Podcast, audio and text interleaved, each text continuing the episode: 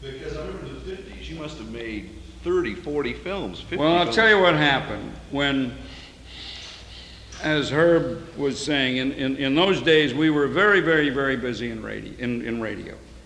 And the, when television came around, all of the writers and producers and directors from radio were the early pioneers of, of television.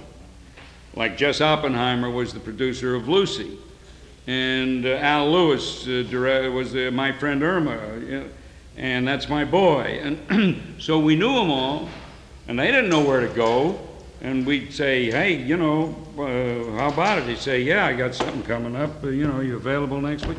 So I was very, very busy in the early days of, of television. Very busy. We- As a we matter all- of fact, excuse me. No, we ahead. just drifted with the people that we knew, and they, they felt comfortable with us. I'll tell you, one of the saddest days of my life was when they changed from a six day week to a five day week. The early television shows, most of them would shoot for three days Monday, Tuesday, Wednesday, Thursday, Friday, and Saturday. Now, all of a sudden, there's a five day week. Now, you can't do two shows a week.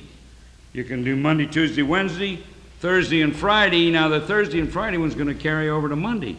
Now, you can't do Monday, Tuesday. Oh, boy, that was terrible. I, I also think you have to remember the early days of television were half hour cowboy or sitcom.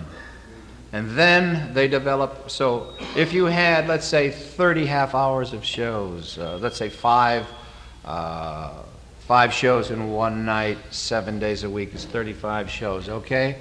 Ultimately, they had, uh, they started the live uh, Playhouse 90s, Pontiac Playhouse, matinee, and so they, they found the hour format. And then they went to the hour show. So we're talking about now actors and craft guild people, where there used to be all of these different crews working on all these half hour shows. All of a sudden, one whole crew and one whole bunch of actors Cut in disappeared, cut in half. And then ultimately, hour and a half.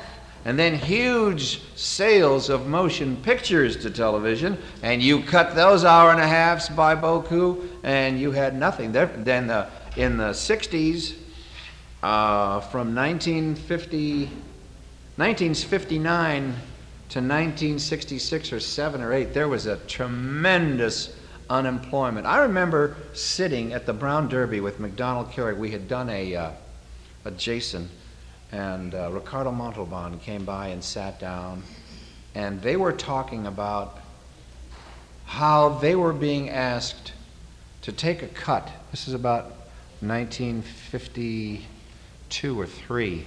That they were being asked to take a cut. The producers had already started to, to, to cut down on the wage scale.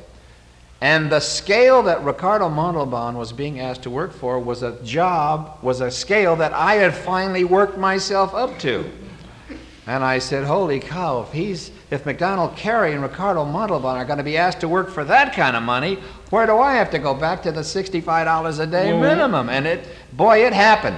They just went right down the toilet. I What mean, happened is that they used to call these little bits that we played, like uh, that went for a day or two, or were two, three, four pages. They called them cameos, and they'd give them to a star, and they'd give the star like a top salary of uh, a thousand dollars. Thousand dollars. And you know, we finally worked our way up to two, Yeah. three, four, five hundred dollars a Yeah. day. We- You know, how many days do you work? You don't so work they could put many- this the star's name on the marquee. There's one other thing, Tommy, before you. Uh, there's one other thing to answer your question too. Uh, when I, as I said, I was so busy when radio start, when television started. But suddenly there was so much television going on out here that the actors in New York started Oh. swarming out here. They now, all when the actors swarmed out here, the directors followed.